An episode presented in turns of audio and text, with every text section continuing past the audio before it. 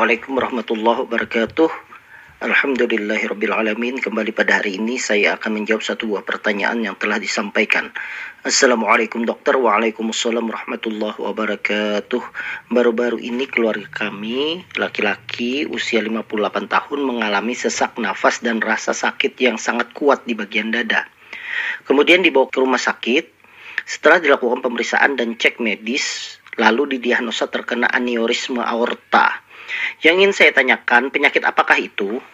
Apa penyebabnya? Apakah penyakit ini muncul akibat kesalahan pola makan sejak lama ataukah memang muncul secara tiba-tiba karena faktor usia? Bagaimana cara mencegahnya? Terima kasih. Dari Zulkifli. Baik Bapak Zulkifli, terima kasih atas pertanyaannya. Jadi uh, pertanyaan ini terkait karena adanya keluhan nyeri dada yang tiba-tiba dan terasa sesak nafas dan didiagnosa dengan aneurisma aorta. Baik, sebelum kita berbicara penjelasan lebih lanjut, maka saya akan menjelaskan dulu apa itu aneurisma aorta. Aorta dulu. Aorta itu adalah pembuluh darah nadi yang besar. Jadi pembuluh darah nadi itu dia terbagi-bagi namanya. Aorta itu adalah nadi yang paling besar. Kemudian setelah itu dia lebih kecil disebut dengan arteri. Kemudian lebih kecil lagi dia disebut dengan arteriola dan paling kecil itu adalah kapiler yang selanjutnya nanti akan uh, berhubungan dengan pembuluh darah balik atau vena. Jadi kalau kita bicara aorta berarti pembuluh nadi yang sangat besar. Tempatnya di mana? Tempatnya itu setelah jantung, setelah jantung menyemprotkan darah, ventrikel kiri menyemprotkan darah ke pembuluh darah. Nah, itu adalah pembuluh darah aorta namanya. Kalau di dada dia disebut dengan aorta torakalis, berarti pembuluh nadi besar di dada.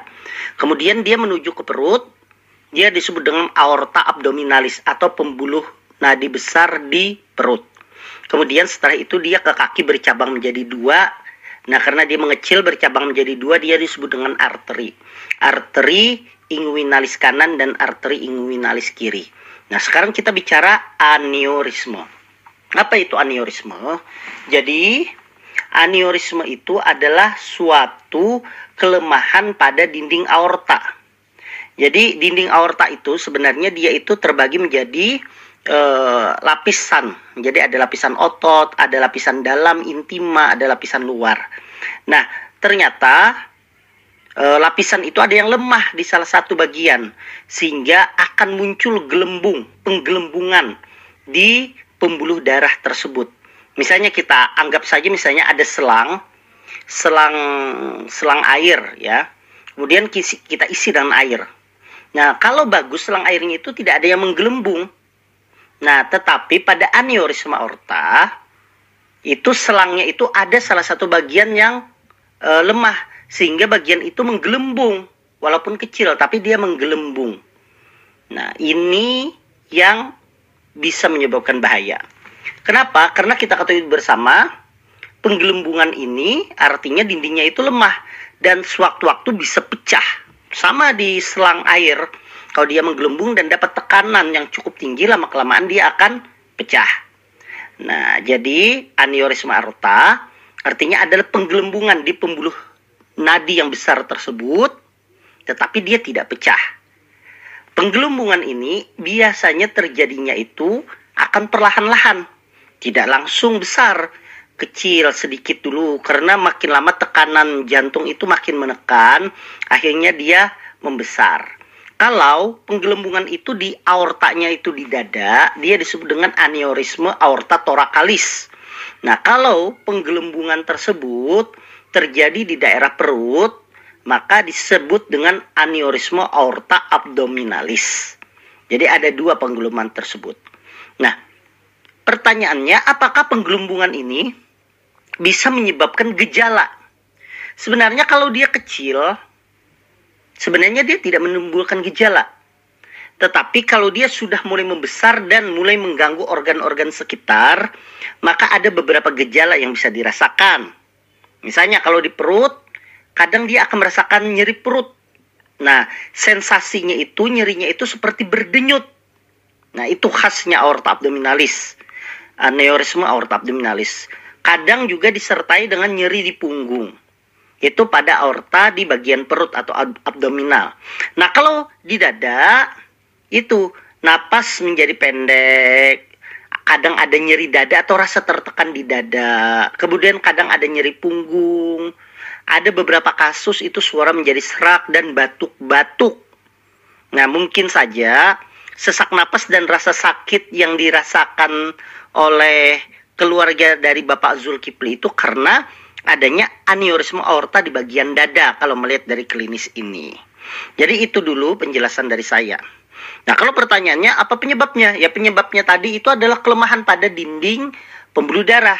Kenapa? Bisa yang pertama genetik.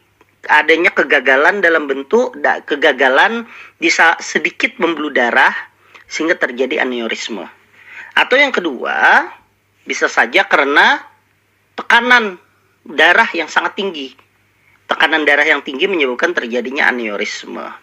Atau misalnya tapi ini sangat jarang. Misalnya ada tumor yang akhirnya dia mempengaruhi dinding pembuluh darah di sekitar, akhirnya menyebabkan aneurisma. Walaupun kasus itu jarang. Nah, kalau apakah penyakit ini muncul akibat kesalahan pola makan tidak ada hubungan. Ya, tidak ada hubungan, tetapi dia bisa saja terjadi karena adanya faktor usia. Karena dia punya kencing manis, misalnya punya darah tinggi, kemudian pembuluh darahnya jadi kaku, kemudian usianya udah uh, di atas 50 atau 60 tahun, akhirnya terjadi namanya aterosklerosis atau pengerasan pembuluh darah kaku. Nah, itu juga kadang bisa terjadi aneurisme aorta. Bagaimana cara pencegahannya?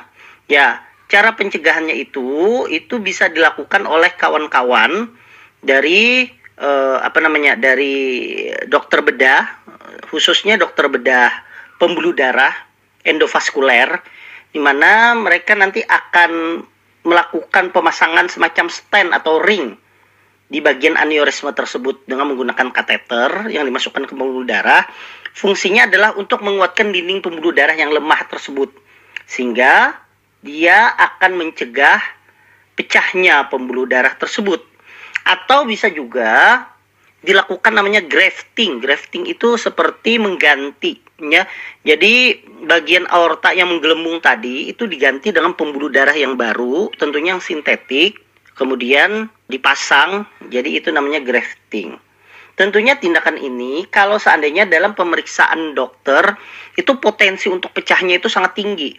Tetapi kalau seandainya kecil saja, kadang kita hanya observasi saja, periksa per enam bulan atau per satu tahun, bagaimana aneurismenya, apakah terjadi pembesaran atau tidak. Apa saja komplikasinya? Nah, komplikasi yang paling berbahaya itu adalah terjadinya robek pada pembuluh darah yang membesar tersebut. Robek atau pecah dalam istilah kedokteran disebut dengan diseksi aorta. Kalau sudah terjadi diseksi aorta, artinya pembuluh darahnya tidak lagi berada dalam pembuluh darah. Dia melebar, dia menyebar ke sekitar jaringan yang ada di daerah yang pecahnya tersebut. Misalnya kalau seandainya pecahnya di dada, tentunya akan muncul nyeri yang sangat parah yang sifatnya mendadak di dada. Bahkan sampai terjadi kesulitan bernafas dan terjadi shock, yaitu tekanan darah yang turun. Akhirnya kalau seandainya tidak cepat untuk ditolong, dia akan menyebabkan terjadinya kematian. Nah, itu kalau pecah. Ada lagi tidak komplikasi yang lain ada. Nah, kita ketahui bersama kalau selang pembuluh darah, sel, ah, kita anggap selang ya. Selang itu lurus-lurus saja tidak ada penggelembungan, dia keluar airnya kan bagus. Ya, laminer istilahnya. Yang bahasa kedokteran disebut laminary flow. Nah, kalau seandainya ada salah satu bagian yang menggelembung, itu akan terjadi turbulensi aliran darah. Turbulensi itu uh, alirannya itu menjadi tidak teratur lagi, ber bergelombang atau memutar alirannya tersebut. Apa yang bisa menyebabkan risiko akibat dari turbulensi aliran darah tersebut? Ya, risikonya nanti akan muncul gumpalan darah yang nanti dia akan bisa menyebabkan sumbatan di aliran darah yang akan mengganggu organ-organ yang tersumbat tersebut. Nah, itu yang berbahaya. Kemudian yang selanjutnya, bisa saja di, di jaringan itu muncul peradangan. ya, peradangan atau bakteri yang menyebabkan terjadinya infeksi di dalam darah yang juga akan menyebabkan bahaya pada orang yang terinfeksi tersebut.